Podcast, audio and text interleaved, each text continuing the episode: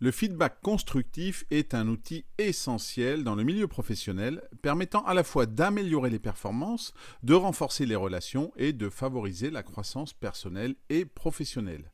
Savoir donner et recevoir des retours de manière efficace est une compétence clé pour tout professionnel.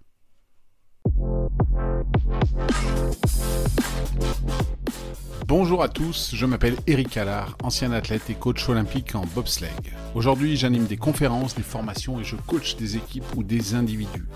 Bienvenue dans Coaching dans le bus, qui est là chaque matin, du lundi au vendredi lorsque vous allez au travail, pour vous transmettre en 5 minutes maximum un conseil, une technique, un outil à mettre en pratique immédiatement. C'est simple, rapide, facile à comprendre et à mettre en œuvre.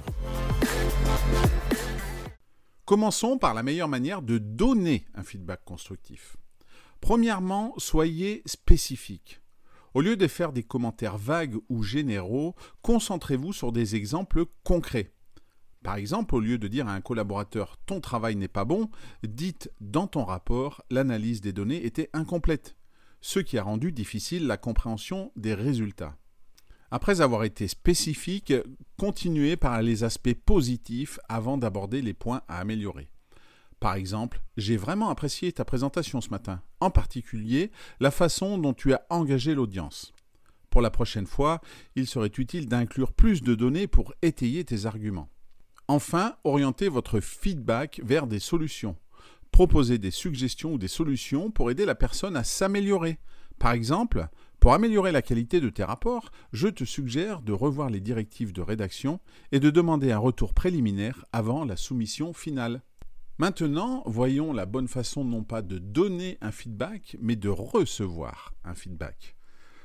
Tout d'abord, il faut que vous écoutiez avec une ouverture d'esprit. Lorsque vous recevez un feedback, écoutez attentivement sans interrompre. Même si vous n'êtes pas d'accord, il est important de comprendre le point de vue de l'autre personne. Ne prenez pas non plus les choses personnellement. Essayez de voir le feedback comme une opportunité de croissance plutôt que comme une critique personnelle.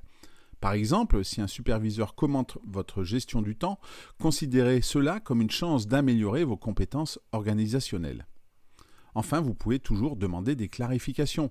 Si un aspect du feedback n'est pas clair, n'hésitez pas à demander des exemples ou des suggestions spécifiques. Par exemple, pourriez-vous me donner un exemple de quand est-ce que j'ai manqué de leadership?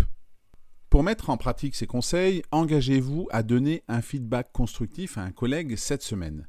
Choisissez une situation récente où vous avez observé quelque chose de positif ou un domaine d'amélioration.